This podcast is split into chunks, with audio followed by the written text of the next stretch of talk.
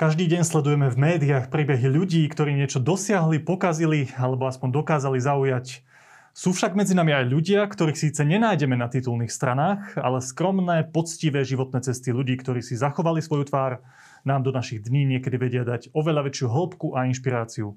Preto som dnes do štúdia zavolal bývalého diplomata, matematika či člena tajnej cirkvi, pána Jozefa Draveckého. Vítajte. Ďakujem.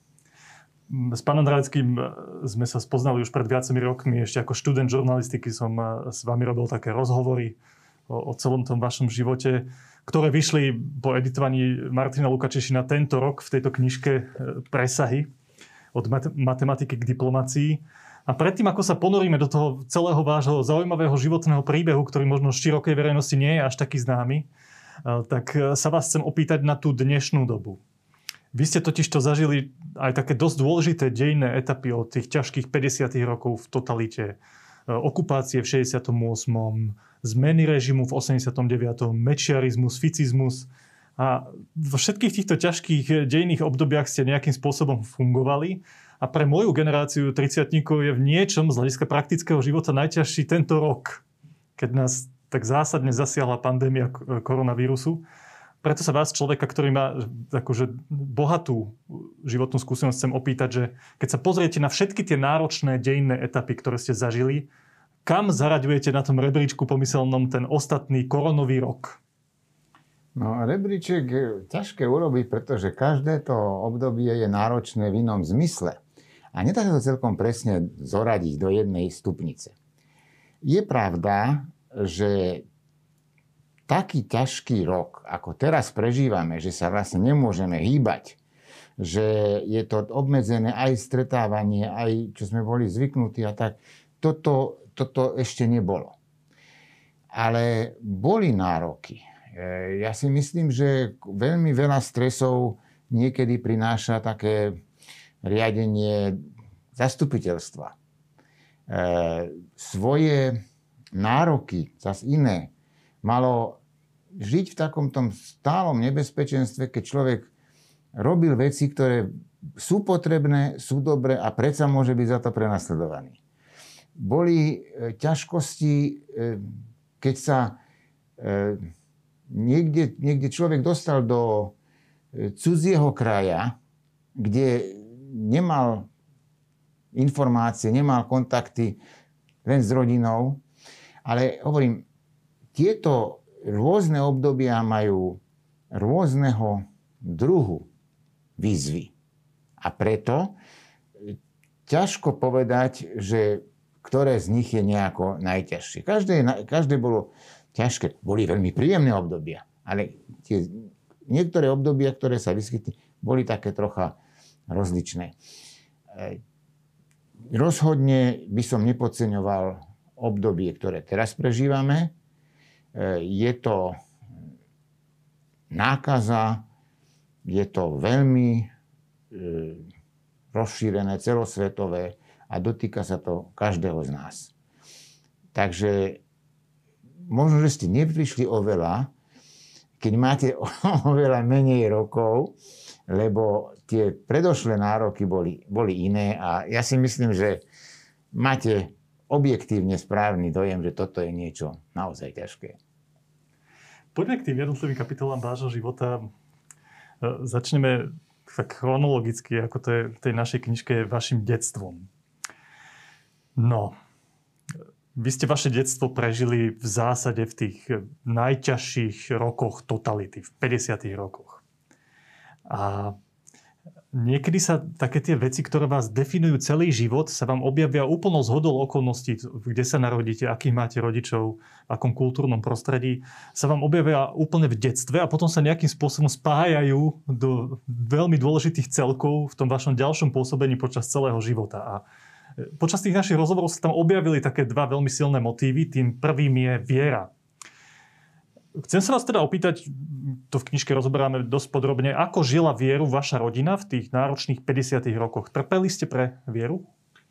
No tak v istom zmysle áno. E, e, otec bol e, učiteľ na strednej škole.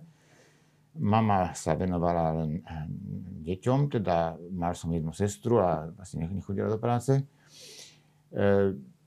Prežívali sme vieru aj v rodine, aj sme chodili do kostola a e, otec prišiel o zamestnanie, pretože v tom čase, keďže všetká výchova musela byť ateistická, tak e, jednoducho stratil zamestnanie, vyhodili ho z práce a potom to bolo dosť ťažké. No, šiel pracovať do železorodných baní, do knižnice, nie, nie teda fárať, ale naozaj to bolo také obdobie, keď no, ne, nebolo jednoduché e, vyžiť napríklad.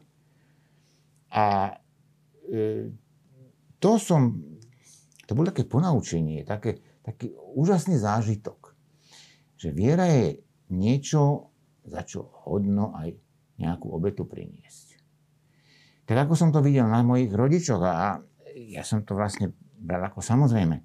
Áno, prišli sme o niečo, ale pána Boha sme sa nevzdali. A to je veľká škola. Pre takého 11-ročného chlapca to bolo formujúce. Ja som tam našiel v tých našich rozhovoroch, keď som sa teraz pripravoval na náš rozhovor, som tam našiel takú zaujímavú príhodu, ktorá hovorí ešte o niečom viac ako len o tom, že rodičia vám aj v ťažkej dobe vštepili vieru aj ochotu trpieť za ňu. A to je zážitok, keď nejaký človek, o ktorom ste vedeli, že ubližoval vašej rodine, išiel po ulici a vy keď ste ho stretli, tak ste ho nepozdravili. Ste vedeli, že tento človek nám nejakým spôsobom škodil. A vaša mama vás za to vyhrešila že bez ohľadu na to, ako sa ten človek ku vám správa, e, máte sa mu pozdraviť, máte si uctiť minimálne tú jeho ľudskú dôstojnosť. Takže vás viedli aj k nejakému odpusteniu tým ľuďom, ktorí vám robili zle. Áno, no tak v prvom rade to bolo e, odlíšenie zlého činu a zlého človeka. To, to sa, o nikom sa nepovedalo, že je zlý. E, tie naše rozhovory v rodine naozaj sa líšili od e, rozhovorov, ktoré som potom neskôr hej, spoznal v rôznych iných prostrediach. E, nikdy sa nehovorilo o niekom zle. Hovorilo sa, že toto urobil zle, ale nie, že je zlý. A takéto pravidlo viedlo aj k tomu, že no tak, keď nie je zlý, aj keď robí zlé veci, ale nie je zlý ako taký, prečo, prečo ho nepozdraviť na ulici? Lebo som šiel s mamou a to, proste toto ona si hneď všimla a za to. Ja, ja myslím, že ja môžem aj z osobnej skúsenosti potvrdiť túto nejakú základný princíp, ktorý nám vštepili už rodičia, že odlišovať teda ten zlý skutok od osoby človeka. Ja keď som sa vás aj neskôr v knihe už pýtal na tie aktuálne politické veci na jednotlivých predstaviteľov štátu, ministrov zahraničných vecí, s ktorými ste boli v styku, tak vy ste vždy sa snažili o tom človeku povedať skôr niečo dobré, čo urobil a nikdy ste sa tak tvrdo nevyjadrili aj o tých politikoch, tak ako máme my novinári niekedy vo zvyku. Tak asi to, asi to sedí, to čo, to, čo ste teraz povedali. Chcem sa ale dostať k druhému motívu toho vášho detstva a tým sú cudzie jazyky. Myslím, že nie každý v tom veku a v tej dobe, v ktorej ste žili, vedel ešte v predškolskom veku angličtinu, alebo minimálne že nejaký, nejakú sumu tej anglické, toho anglického jazyka. Vy ste sa však po anglicky dokonca učili aj katechizmus, ako malé dieťa. Ako, ako k tomu došlo? K tomu vzťahu k angličtine? No, otec mal možnosť e, ešte pred vojnou pôsobiť v zahraničí a vlastne vedel po anglicky. Aj to bol jeden z predmetov, ktoré učil, keď, keď učil. A on si dal za úlohu naučiť mňa aj moju sestru, načiu, angličtinu. Že toto nám dá do života. Robil to takou hravou formou, e, ešte v tom, naozaj v tom predškolskom veku, catch the ball, throw the ball a tak ďalej sme sa hrali, ale e, využíval to aj na, povedal by som, náboženské vzdelanie, mal takú knižku, taký nedelný misálik, anglický. E, keď sme prišli v nedelu z kostola, mama dokončovala obed, tak otec si nás posadil, aj sestru, aj mňa vedľa seba a z tej knižky sme si prečítali niekedy už aj to evanilium, sme troška sa učili ten text, tej poznali, ale hlavne na konci bolo také, že after mass review your catechism. A to bolo taký odstavček. Niečo z vierovky, jednoduchými slovami. A toto vlastne bola súčasť také, také týždennej angličtiny. No, angličtinu sme mali obyčajne viackrát e, do týždňa, už kedy ako vyšiel čas, ale v nedelu k nej patrilo toto. Prečítať si kúsok z katechizmu, po anglicky. Váš otec, ak sa nemýlim, on tuším učil matematiku a náboženstvo najskôr, kým neskončil v tom Nie, svojom učil, učil, učil angličtinu, učil matematiku a angličtinu. To boli hlavné predmety. Takže vám súkromne svojim deťom dával v nejakom voľnom čase áno, lekcie angličtiny áno. doma. No, e, bolo to vtedy dosť náročné, pretože e, my sme boli mladší ako e, jeho žiaci v škole, pretože e, no, ruština sa musela učiť od štvrtej triedy a neviem, či potom až od nejakej osmej sa mohla učiť iná reč, teda angličtina, nemčina, francúzština obyčajne. A, a e, neboli knihy pre takéto malé deti. Ale v Košiciach bola predajňa sovietskej knihy, vyrasta z Pišskej Novej Vsi, a tam sa dali kúpiť knižky, učebnice angličtiny pre oveľa mladších ruských žiakov hej, v Sovietskom zväze. Boli to učebnice vhodné pre, čo ja viem, koľko, 8-ročné deti, 9-ročné však. A z nich sa dalo robiť niečo aj, aj so Slovákmi. Takže ak tomu správne rozumiem, že vy ste už v detstve mali základy angličtiny, zároveň v škole ste mali ruštinu, ktorá bola povinná od ano. 4. ročníka, povedzme. A takže keď ste prišli na základnú školu, mali ste základy angličtiny, ten druhý jazyk, samozrejme mimo ruštiny ste si dali nemčinu, keďže anglicky ste už áno, vedeli. Áno. Takže po základnej škole ste mali nejaké základy z troch jazykov. Áno, no ja som tú angličtinu e, sa naozaj naučil, keď som začal čítať knihy. To tiež sa, v sovietskej knihe sa dali kúpiť anglické knižky, tak zjednodušené, upravené pre žiakov. A to bolo dobre čítanie, keď ma to zaujalo, nejaké tie indiánky som čítal a to úžasne rozšíri slovnú zásobu. Takže som sa e, mohol ísť bol som na štátnej jazykovej skúške, keď som bol, ja neviem, na strednej škole prvák, druhák, nevie presne. Ale ja to nespomínam samoučelne, ale táto jazyková formácia spolu s tou vierou, ktorú vám rodičia odovzdali, že to významne poznamenal ten váš ďalší život. Preto to teraz ano, spomíname. Ano. Ja myslím, že potom k tým jazykom sa pridalo, že nejaké základy taliančiny, aj francúzsky, no, tuším, viete? Do nejaké miery. Francúzsky, francúzsky som sa naučil viac menej z takej záľuby, keď som už bol e, asistentom a Veľmi mi to pomohlo, lebo som potom vlastne po francúzsky učil v Tunisku. Áno. Dobre, poďme ďalej. Dali, ukázali sme také základy, z čoho ste asi vychádzali, aspoň z niekoľkých tých, tých motívov. A presunieme sa rýchlo na vysokú školu. Matematika a fyzika v Bratislave. Zaujímavé v tomto období je, že sa formoval významne váš vzťah k týmto e, vedným odborom ja som si našiel citát z knižky, že matematiku ste vnímali ako integrálnu súčasť vášho života, nielen ako nejakú teóriu, ktorú sa učíte pre teóriu. Dokonca ste budovali istú apologetiku, ako sa pomocou princípov, ktoré ste sa naučili v matematike, vo fyzike, dopracovať k presvedčeniu, že existuje Boh. Ako toto fungovalo? No, nejaké... Také moje nazeranie na matematiku v zásade je, že je to výroba modelov, ktoré sú všeobecne použiteľné. Teraz máme korona, krízu, e, to šírenie choroby sa dá popísať nejakým modelom.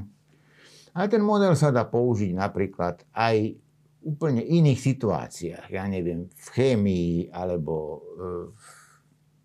v jadrových reakciách Podobné, podobné modely, ktoré sú akoby prenosné z jednej reality na inú. A tá myšlienka modelu potom má vo, fyzike už iný význam. Ak ja mám vo fyzike zjednodušené narábanie s experimentálnou skúsenosťou vďaka tomu, že si tam poviem, no tak existuje elektromagnetické pole a môžem na základe neho všeličo vypočítať, modelovať.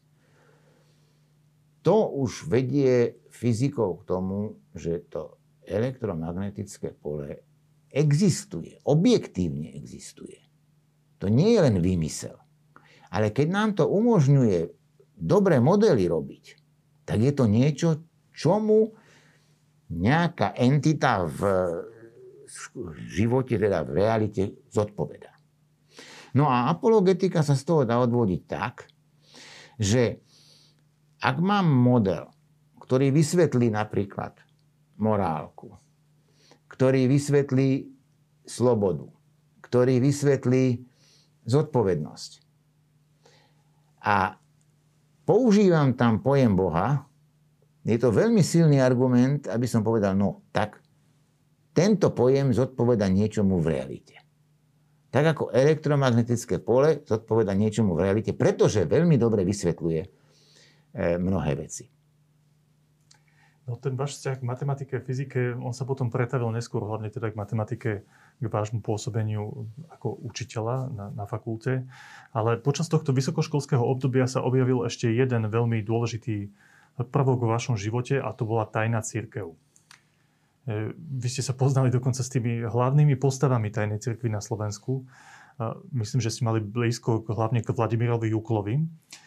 A chcem sa vás úplne z pohľadu takého dnešného mladšieho človeka opýtať, že čo znamenalo v tej dobe pre vysokoškolského študenta, že sa začne angažovať v tajnej cirkvi. Čo to prakticky znamenalo pre váš život z hľadiska takého prežívania, takého filozoficko-morálneho a aj z hľadiska praktického? No, bol som možno druhák na vysokej škole, keď spolužiak ma pozval na stretnutie s nejakým jeho bývalým stredoškolským učiteľom, ktorý potom pôsobil na e, fakulte. A tam sme začali stretnutie modlitbu. Bolo nás viac a rozprávali sme sa o náboženských veciach. To bol taký prvý krúžok. Tá realita toho krúžku, to, to v dnešnej dobe neexistuje. To, to bolo niečo vzrušujúce preto, lebo to bolo nebezpečné. Bolo to niečo jedinečné, pretože inde sa tak o Pánu Bohu hovoriť nedalo. Ani sa to nepočulo v kostole. A bolo to zároveň určité stmerenie tých ľudí, ktorí tam sa stretávali pravidelne, povedzme každý týždeň. Čiže tento zážitok e, potom formuje, keď, pokiaľ ja sa tomu nebránim, hej, teda dobre, zvedomím, že je, je to nebezpečné, ale pokračujem v tom, tak je to úžasne obohacujúce. Je to taký druh zážitku, aký proste sa ináč nedá dosiahnuť. Aspoň vtedy sa nedal. A potom postupne sa človek dostal na iné typy stretnutia, neviem, tak duchovné cvičenia, alebo výlety, alebo prázdniny niekde na chate a tak ďalej. Tých, s týmito e, ľuďmi, tak aj s inými, nielen konkrétne hej, tí, čo sa vtedy stretli. A tam sa už potom stretával aj s niektorými, no povedal by som, že predstaviteľmi tajnej cirkvi. Postupne som sa zoznámil s tým Vladimírom Juklom, E, zoznámil som sa so Silvestrom Krčmérim. Generálom tajnej cirkvi. No tak e, generáli boli, hovorí, boli dvaja, povedzme. No a zoznámil som sa aj s tajným biskupom vtedy, aj neskôr kardinálom e, Janom Chryzostomom Korcom. A takže som sa snažil byť aj v tých štruktúrach užitočný, pretože niekedy bolo treba niekoho autom odviezť, niekoho, niekedy bolo treba, to už aj som bol väčší, Niekedy bolo e, treba niečo doniesť namnožené. Čo boli všetko nelegálne aktivity. No áno, tak to, ale zase o to bolo také zrušujúce. Čo to znamenalo pre vašu vieru? Ako to rozšírilo vašu vieru, pôsobenie v tajnej cirkvi? Stretávanie sa s ľuďmi, ako bol Vladimír Juko? No, tak určite e, dodalo to také rozmery, ktoré sa normálne nedali počuť a tam sa o nich hovorilo to prepojenie viery na, na niektoré praktické životné problémy, či už študentov, alebo potom neskôršie manželov, to, to nebola kázeň, to bola diskusia. Darmo človek pôjde na omšu a počúva, že ja neviem, niečo o, o láske v manželstve, ale, ale do toho nemôže hovoriť. A na týchto stredkách, tam sa k tomu hovorilo, tam, tam mohol hoci kto povedať, no tak ja mám s týmto problém, kto mi vie v tom pomôcť? A toto bolo to prehlbovanie, to dodávanie nových rozmerov. Pretože ten náboženský život, keby bol len to, čo akože si moc predstavovala, že to je jediné dovolené, hej, že len to sa bude robiť, dobre ísť do kostola, domov, viac už nerozprávať o, o, o viere a tak ďalej. No toto e, by nikdy nebolo dalo takú previazanosť s problémami konkrétneho života, môjho, alebo bližného, alebo susedovho, alebo viem o niekom, má problém, chcem mu pomôcť. Porozprávam sa o tom. To, to je niečo, čo teraz to zrejme existuje iným spôsobom, ako sa to dá dosiahnuť ale vtedy to bola jedinečná vec, jedinečný spôsob. Vy ste mali to šťastie, na rozdiel od niektorých iných vašich súčasníkov, že ste nesedeli vo väzení za to, že ste boli súčasťou tajnej cirkvi, že ste chodili na duchovné cvičenia, za ktoré tiež niektorí ľudia, myslím, aj za duchovné cvičenia išli, išli do väzenia. Ale nevyhli ste sa, myslím, nepríjemnému výsluchu na tej legendárnej bratislavskej februárke, tesne po vašom sobáši s vašou pani manželkou. Prečo? No, e, bol som prekvapený, keď som dostal taký oficiálny papier, že mám prísť aj s cestovným pasom na to oddelenie e, bezpečnosti. A no, prišiel som tam v tú určenú hodinu a na vrátnici, že to, to, to, to, to nič nevedia, alebo čo s jakým pasom, nič, žiadny problém. A potom, aha, tak to je len krytie. No tak dobre. Tak ma doviedli kde si a začali sa ma vypitovať rôzne veci, najprv také, také nevinné, že ja viem, ako trávim voľný čas, alebo čo to bolo. E, ale postupne sa to blížilo, že či poznám toho, onoho. A, a to už boli ľudia, ktorých som poznal z takýchto kruhov, aj keď možno nie všetci robili niečo nebezpečné, ale, ale už sa to tam nejak tak smerovalo to k určitým kruhom. No a ja som tam videl na stole takú fotografiu, kde som bol pravdepodobne ja, ale našťastie bola taká nekvalitná, že oni si neboli istí, či som to ja. To ste v tom momente pochopili, že oni skúšajú, či ste to naozaj no, tá, áno, aj to, oni potrebovali niečo zistiť e, a teda mali podozrenie, E, že, že nejako bližšie spolupracujem práve s biskupom Korcom. Čo sa nemýlili? Čo sa nemýlili, ale no tak ja som to nemohol priznať samozrejme. Takže e, videl som, no tak nie sú si istí, čiže keď im to nepotvrdím, tak nebudú si istí. No a čo ich prekvapilo, že som sa pred nejakým mesiacom oženil že do ich e, systému by pasovalo, že som nejaký reholník a, a tak. A to, to, to, to keď som povedal, že ja, ja teraz mám starosti, ja som nadoženáč a toto, toto. To vám pomohlo.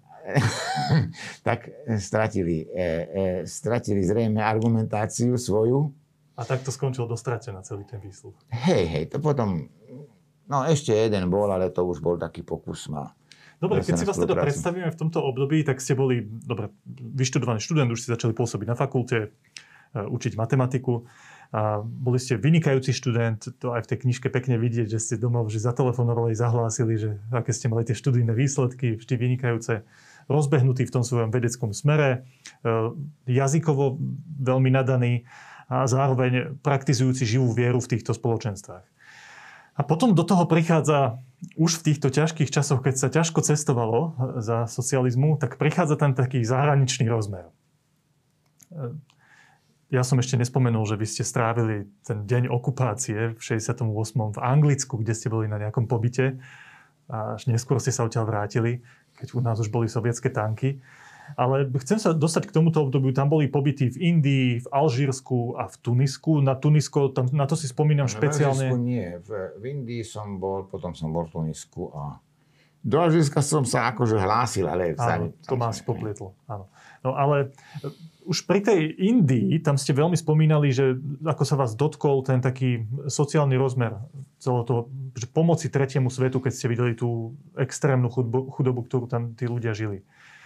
No len keď som si tak pozeral potom aj počúval vás, ako hovoríte o vašom pobyte v Tunisku už s vašou rodinou, už s deťmi, tak ani vy ste sa úplne nevyhli takým tým najskromnejším podmienkam. Tak skúste teraz našim divákom povedať, že v akých podmienkach, tam ste boli na takom, ako to povedať, učili ste tam na, v tom ústave e, Tunisanov. V akých podmienkach ste tam s vašou rodinou žili, keď ste boli na tomto pobyte v Tunisku? No, bola to taká oficiálna pomoc tretiemu svetu, ktorú Československo poskytovalo cez e, Politechnu, to bol podnik zahraničného obchodu. E, keď som sa prihlásil, vybrali ma E, tak vycestoval som s rodinou do Gabesu, čo bolo mesto tak na juhu, ktoré malo byť centrom rozvoja toho zaostalého tuniského juhu. A bolo tam viac Čekoslovákov, a teda aj z iných národností. Najviac bolo Francúzov, potom asi Poliakov. A učili sme na takej technickej vysokej škole École nationale d'ingénieur. E, tie podmienky boli skromné preto, lebo e, nemali sme nejaké veľké platy a to sme si museli asi polovicu odložiť na to, aby sme mohli cestovať na prázdniny domov, lebo ten lodný listok a takto shltlo asi polovicu ročného platu. E, býval, bývali sme v prenajatom dome, to už tí Tunisania mali také európskeho strihu domy, ktoré prenajímali tým kooperantom, ktorí prichádzali. A e, zariadenie toho domu nebolo. To bol, to bol, to bol dom nezariadený. E, tak napríklad e, musel som si E, pravidelne meniť bomby s plynom. Jedna, jedna bomba bola na taký, takú jednoplatničku, dvojplatničku, neviem, čo sme tam mali plynové.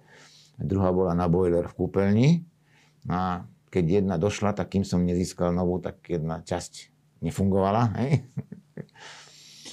e, potom e, zariadenie, tak boli tam také kovové postele bez madracov, čiže ja som si musel kúpiť taký molitan, ktorý nahradil madrac na trhu, to nedalo sa to nejak inak. Čo sa týka nejakého nábytku, no potreboval som pracovný stôl, lebo som okrem iného, tak aj som si prípravy robil, ale aj som napríklad kamarátom prekladal knihy. A na to sme použili devničku, ktorej nám ako kargo prišla práčka. Taká jednoduchá práčka. E, tak to som doma zabalil do nejakej debny, čo sme našli na fakulte od nejakého počítača. No tak to sa dalo rozpíliť na polovičku s výslovou rovinou. To boli nohy toho stola.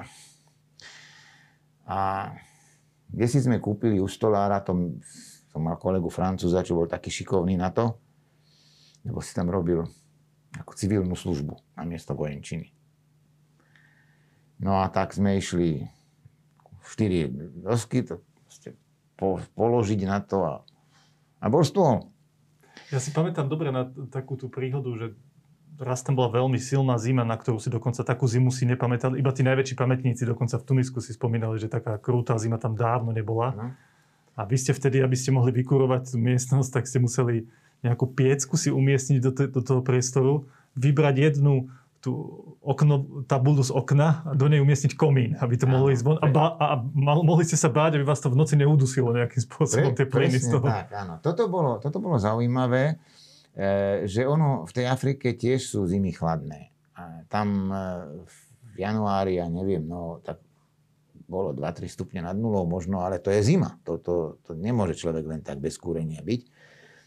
E, po odchádzajúcom kolegovi Čechovi som zdedil, som si kúpil od neho piecku na naftu. No lenže majiteľ domu mi nedovolil e, ju pripojiť na nejaký komín, komín tam teda nebol. Tak skutočne jednu okennú tabulu som nahradil plechom, tam sa dala urobiť do toho plechu diera, tak, taký zalomený komín, no troška to ťah malo, ale nie dosť, aby som mohol to nechať cez noc.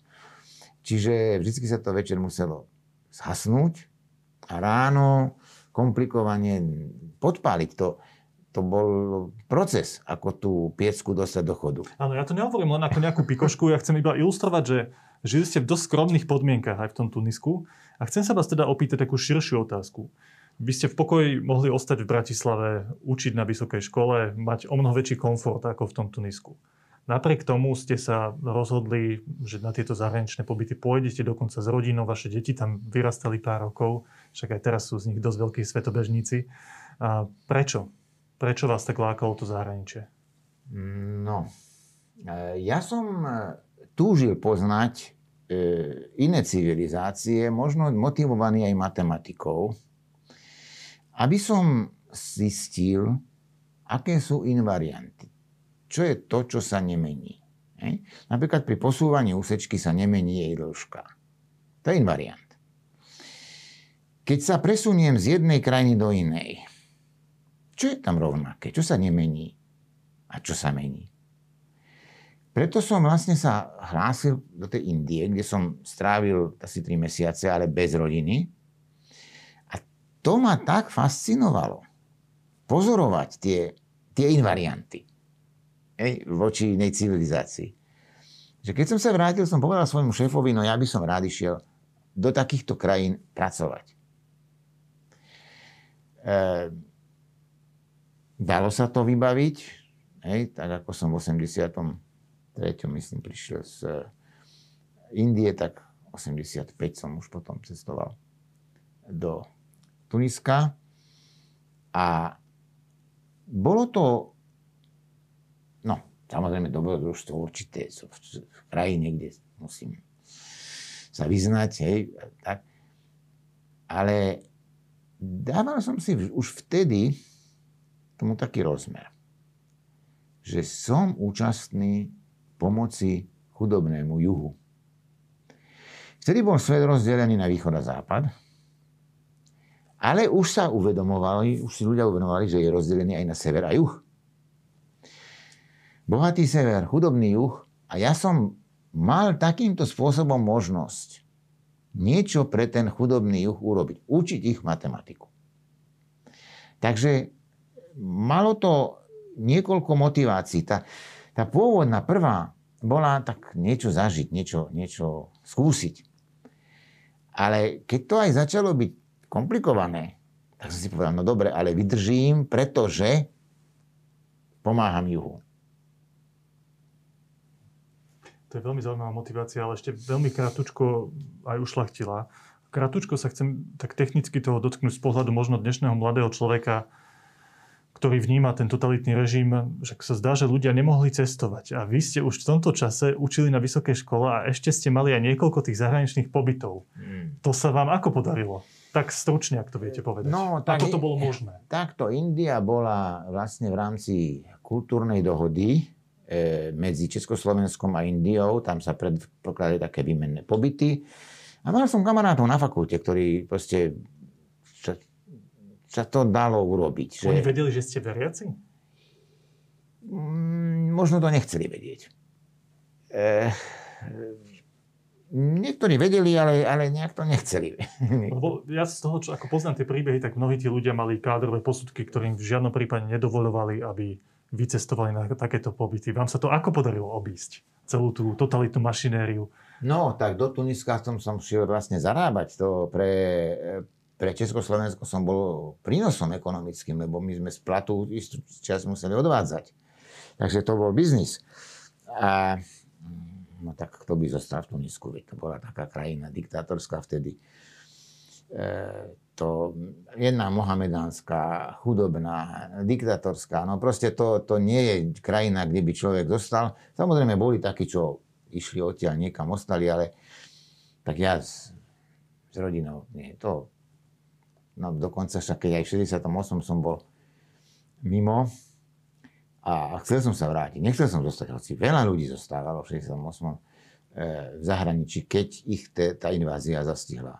Aby ste boli kariérne úspešní, nemuseli ste sa skloniť pred tou mocou stať sa členom komunistickej strany alebo e, spolupracovníkom EŠTB. Nebolo to nevyhnutné k tomu nejakému postupu? No, také spoluprácu s EŠTB som vyslovne odmietol. Tá, tá bola ponúknutá, ale som odmietol a dali mi potom pokoj. E, čo sa týka vstupu do komunistickej strany, tak ja som pre istotu nevstúpil ani do Socialistického zväzu mládeže. Čiže tým pádom som neurobil ten potrebný krok. Hej, keď, no, tak, no a tak keď ma tam nahovárali, tak som povedal, no tak toto je taká organizácia, ktorá už má vyriešené, ako sa do nej vstupuje, ale som nevidel napísané, ako sa z nej vystupuje. A keď ja budem mať svoje roky, tak ako z nej vystúpim? Tak ja nemôžem vstúpiť do niečoho, z čoho neviem vystúpiť. A tento argument im stačil, hej?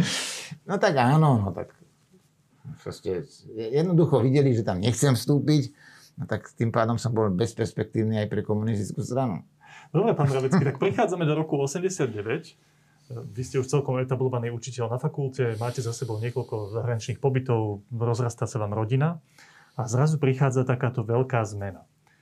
A, a veľmi zaujímavá myšlienka, ktorá tam odznela, je, že keď sa to celé prevalilo a keď sa začalo budovať demokratický štát, tak veľmi potrebovali ľudí, ktorí nie sú nejakým spôsobom ideologicky poškvrnený, ovplyvnený, uh, zdeformovaný. zdeformovaný. To je najlepšie slovo. Zdeformovaný, áno.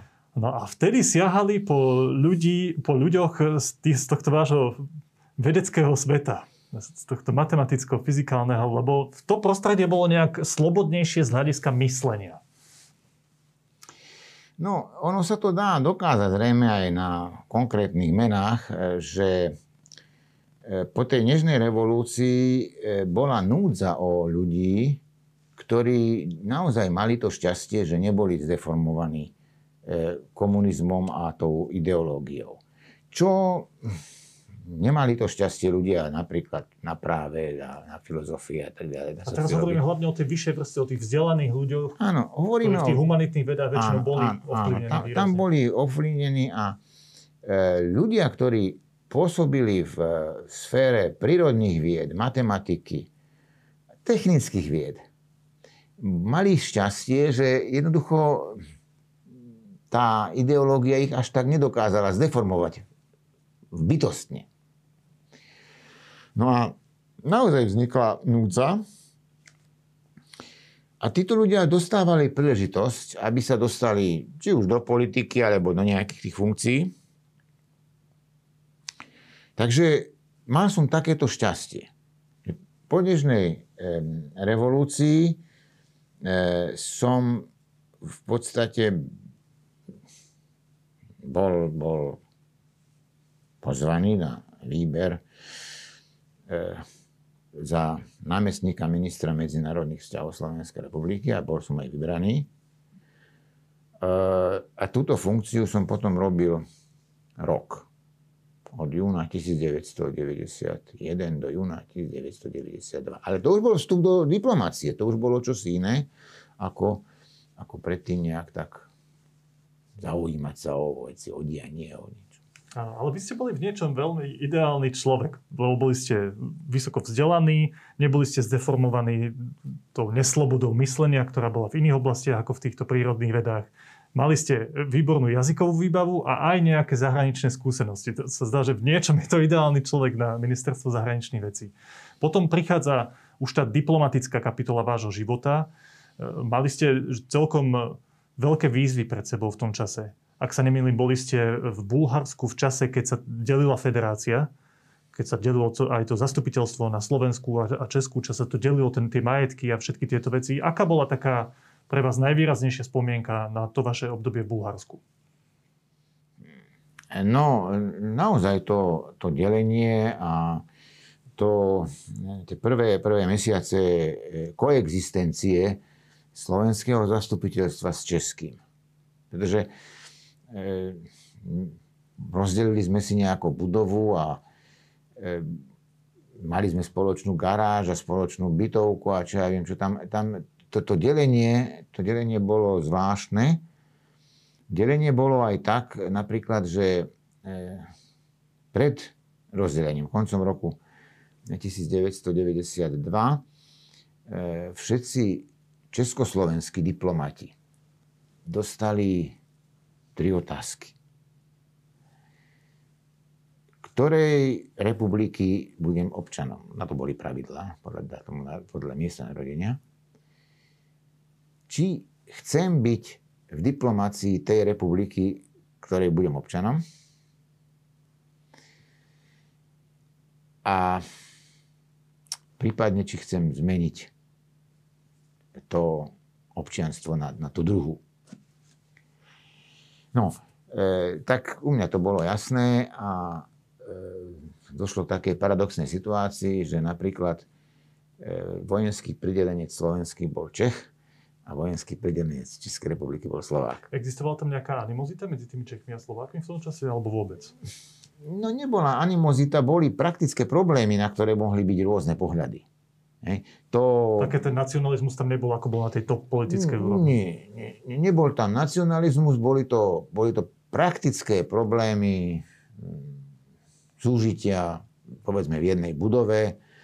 E, no, ne, ne, tých, tých problémov bolo veľa, pretože predstavme si, že napríklad rozdelenie inventára. Ne? Však e, to veľvyslanectvo Československé malo nejakých 7 tisíc inventárnych položiek. Na to prišli takéto hrubé štosy výpisov z nejakej ihličkovej tlačiarne z Prahy. A teraz ste mali podeliť. No reku, tak ja už som niečo vedel o počítačoch, dokonca jeden počítač som mal ja svoj a jeden bol na úrade. Tak sme to zariadili tak, že ženy, ktoré normálne boli na vrátnici, tak pritom prepisovali z týchto, z týchto skladačiek do nejakého toho databázového programu, primitívneho tam. No a to bolo výborné, pretože napríklad urobiť inventárny zoznam miestnosti, to bola otázka jedného príkazu. Keď to už raz bolo v počítači, tak to, to sa s tým dalo všeličo robiť. Čiže my sme napríklad aj tu E, tú delbu majetku zvládli pomerne dobre, no tak nejaká možno matematiky a skúsenostiam z výpočtovej techniky. A na to sa vás aj chcem opýtať. To bola vlastne veľká kariérna zmena. Však tou matematikou ste žili predtým dlhé roky a zrazu ste prešli do diplomácie. Ako ste to prežívali? To, že ste odišli z tej vedy do diplomácie. Ako sa tieto dve oblasti prekrývajú a čo vám tá diplomácia dala? No, e, keď som bol v Bulharsku, ja som stále ešte mal otvorenú tú možnosť, že sa k matematike vrátim. Že že mal som neplatené voľno z fakulty a no však vyslanie je dočasné a potom uvidím. E, rozhodne diplomácia je nový zážitok. Na jednej strane využíva určité zručnosti matematické a také logické myslenie, nejaký taký tréning na riešenie úloh a, a tak. Ale je to niečo celkom iné. V matematike nezáleží na tom, kto tú vetu vyslovil, ale či ju dokázal. A v diplomácii je veľmi dôležité, či to povedala hlava štátu alebo nejaký úradník na ministerstve. No, takže e, toto, e, toto má svoje zase.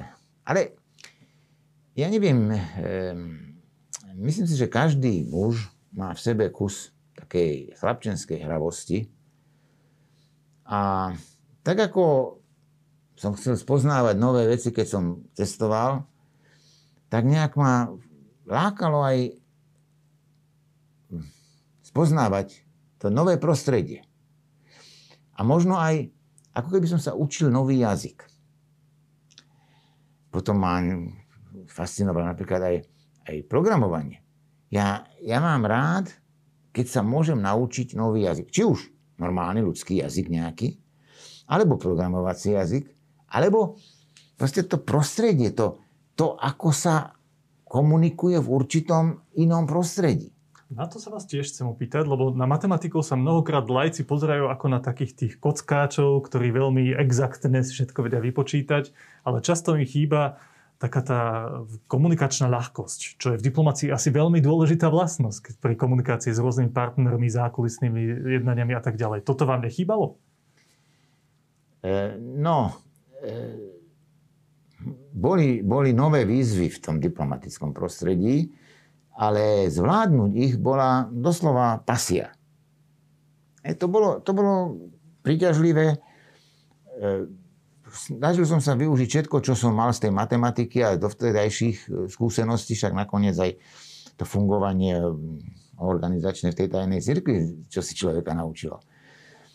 Ale e, nedá sa povedať, že by mi chýbalo e, ja som z tej matematiky využil to, čo sa dalo. Nie všetko. E, chýbalo mi to, e, že som nemohol sledovať literatúru napríklad. E, v tom Bulharsku ešte internet nebol na to tako vyspelý, aby som mohol, ja neviem, sledovať práce hej, vo svojom odbore. Takže tam som dosť za, zakrpateľ.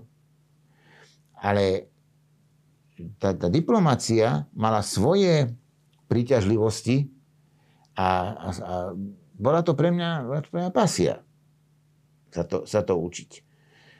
Pochopiteľne tam je aj obrovská zodpovednosť a jedna výhoda ešte oproti učiteľskému pôsobeniu je tá, že rýchlejšie vidím výsledok svojej práce. E, učiteľ pracuje pre budúcnosť svojich študentov. Diplomat často rieši úlohy, ktoré neznesú odklad a musia byť vyriešené za pár dní. Takže to, to, táto stránka tiež je príťažlivá. Toto vaše diplomatické pôsobenie potom pokračovalo s prestávkami počas pôsobenia na ministerstve zahraničných vecí. Ste zakladali, rozbiehali vlastne, vlastne naše zastupiteľstvo v tých pobaltských krajinách, v Litve, Lotyšsku, Estonsku. A celá tá vaša éra diplomatická bola završená vašim veľvyslanectvom pri Svetej stolici. E, ktorou sa tá vaša kariéra završila. E, boli to také dve zaujímavé obdobia. Matematika, diplomácia. Cítite sa teraz spätne viac ako matematik alebo ako diplomat? No, cítim sa ako dôchodca. E, tej matematiky som už zabudol oveľa viac ako tej diplomácie, lebo to bolo dávnejšie a je to do istej miery prekryté tými ďalšími skúsenosťami. Ale e, obidve zložky stále sú prítomné v mojej osobnosti. Ja e, viem sa pozrieť na veci tak matematicky, tak modelovo, exaktnejšie, vtedy, keď je to účelné. A viem sa pozrieť takým analytickým pohľadom diplomata, keď je to účelné.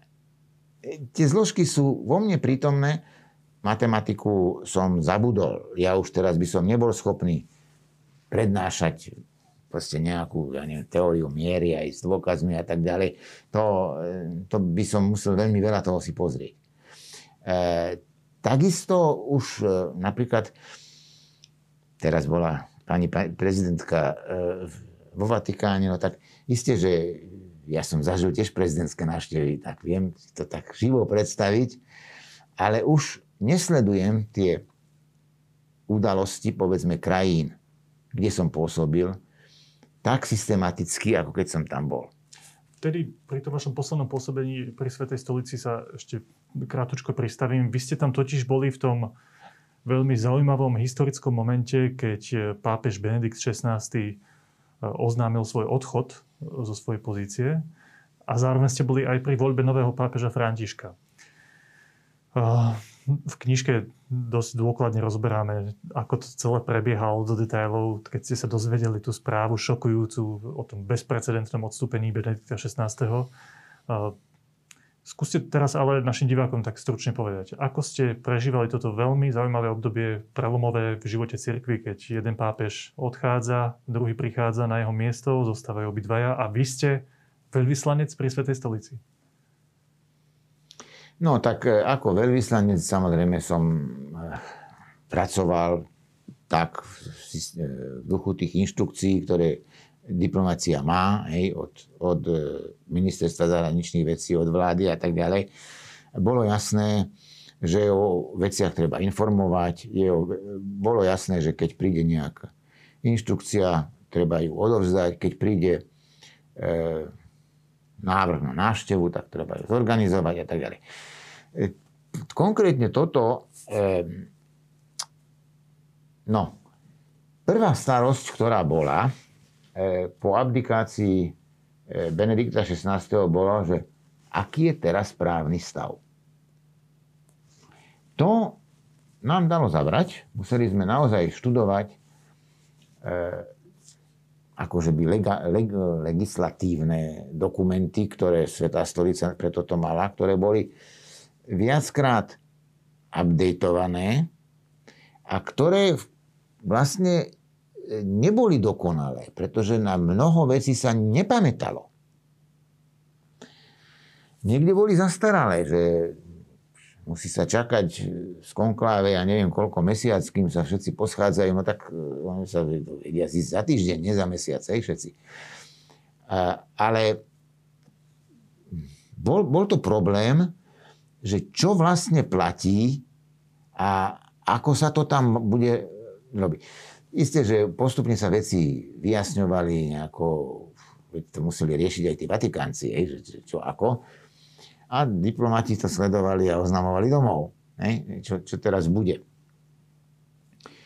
E, to, že Benedikt zostal tam a myslím, že stále ešte býva kde si e, na území Vatikánu aj v takom kláštore, e, to nebola taká podstatná vec, pretože on jasne povedal v svojej abdikačnej reči, že od tejto hodiny ktoré to bolo 28. februára o 18.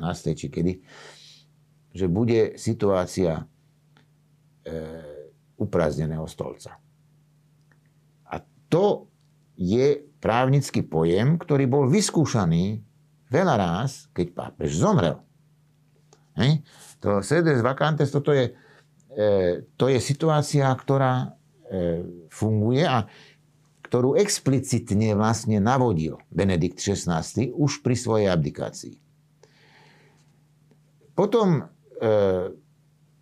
to konkláve bolo troška iné, pretože aby sa nenudili tí kardináli, ktorí prišli skôr do Vatikánu, tak oni mali také stretania každý deň.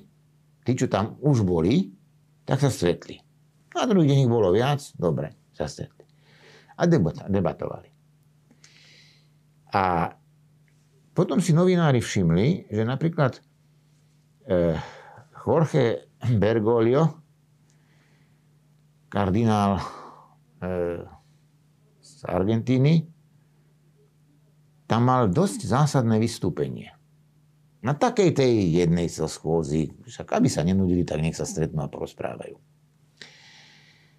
A možno aj toto vystúpenie vlastne bolo argumentom pre niektorých kardinálov, voliteľov, že zvolili jeho.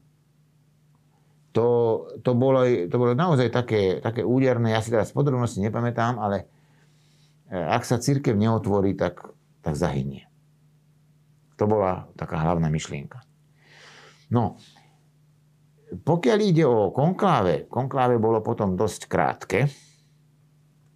No a čo bolo naozaj zarážajúce, že keď sa objavil novozvolený pápež na tom balkóne baziliky, tak síce začal tak ako pred tým Jan Pavol II, pred 10 ročiami. Fratelli et sorelle, bratia a sestry. Potom povedal buona sera. Dobrý večer. Toto, toto sa nezvyklo zaraďovať do pápežských prejavov. Len tak familiárne povedať dobrý večer, to sa nedialo. A toto urobil pápež František. Vlastne to boli jeho prvé slová. Čo bol hneď silný signál na, na začiatku jeho pontifikátu. No, silný signál bol aj to, že teda pomodlite sa za mňa, celé námestie sa modlilo očenáš. Za novozvoleného pápeža. Bol toto ten najsilnejší moment, ktorý ste počas vášho diplomatického pôsobenia zažili? Výmena pápežov? No, rozhodne to zostáva v popredí, pretože je to nedávne. E, ja si myslím, že aj v tých iných krajinách boli silné momenty, len tie už tak trocha ustupujú. A zostáva mi hlavne to pôsobenie to, to pôsobenie vo Vatikáne, ktoré tiež síce bledne, ale ešte nestihlo vyblednúť. Tak ako tie ostatné. Takže áno, dá sa povedať, že práve ten záver, hej, ktorý bol poznačený striedaním pápežov, je veľmi, veľmi silný. Nespomenuli sme v tomto celom príbehu, chýlime sa ku koncu našej diskusie, taký ten váš osobný príbeh vašej rodiny. Máte 5 detí, myslím, že viaceré z nich vyrastali v tých zahraničných krajinách. Ak sa nemýlim, vaša najmladšia dcera sa narodila dokonca v Bulharsku, alebo tam chodila do školy, do škôlky v veľmi útlom veku. A to všetko je v tejto našej knižke zapísané. Celé to je popredka to kariérny život aj s tým osobným. Ale na záver by som veľmi rád, my sme si pred reláciou dohodli, že prečítame takú jednu krátku pasáž z knihy, keď som vás, sa vás úplne na záver opýtal, otázku, ako hodnotíte tak spätne celý, celý ten eh, váš život doterajší. Tak to teraz eh, prečítam eh, tú otázku a vy tú vašu odpoveď. Naformovali sme to takto. Pýtam sa. Človek sa v živote vyvíja určitým spôsobom a niekedy má viac, niekedy menej pohľad na to, aký to má celé zmysel. Vy ste, vy ste kresťan, tak máte asi ten náboženský pohľad, že čo je zmysel vášho života. Tak teraz, keď sa pozráte dozadu, e, myslíte, že to bolo v súlade s tým zmyslom? Človek chápe zmysel svojho života postupne vždy trochu inak. Vždy troška plnšie. Zo začiatku tá radosť z matematiky a tá vedomosť, že slúžim, Konec koncov aj tá vedomosť, že som slúžil tiež tretiemu svetu, rozvojovým krajinám, to tiež bolo významné aj z hľadiska väčšnosti. V tom zmysle som to vtedy videl, ale nikdy som si nepredstavoval, že by ľudskej práci, robenej dobre, podľa rozumu a schopností, bolo treba dodatočne dávať ešte nejaké prikrášlenie zmyslu. Alebo tá robota má zmysel ako je a tie ďalšie reči sú nadbytočné, alebo nemá a ďalšie reči to nedoplnia. Keď som pracoval, či už doma na vysokej škole, alebo v Tunisku, alebo v diplomácii, tak prvoradá bola tá robota, ktorú som robil aj s jej logikou. Nemal som vo zvyku dávať tomu nejaký vyšší rozmer. To je vhodné vždy až vtedy, keď človek dokončí a pozrie sa, čo urobil, aby to mohol shodnotiť reálne v nejakom kontexte. Takže toto je taký môj spätný pohľad. Áno, mám 5 detí, všetky narodené na Slovensku, ale 15 vnúčat a tie už boli narodené všelikde. A ten spätný pohľad aj na tú matematickú, aj na tú diplomatickú etapu života, už teraz dovoluje vidieť tam aj nejaký vyšší rozmer. Aj keď človek tým robí, tak nejako sa o to nestará. Proste žije logikou veci, ktorú robí.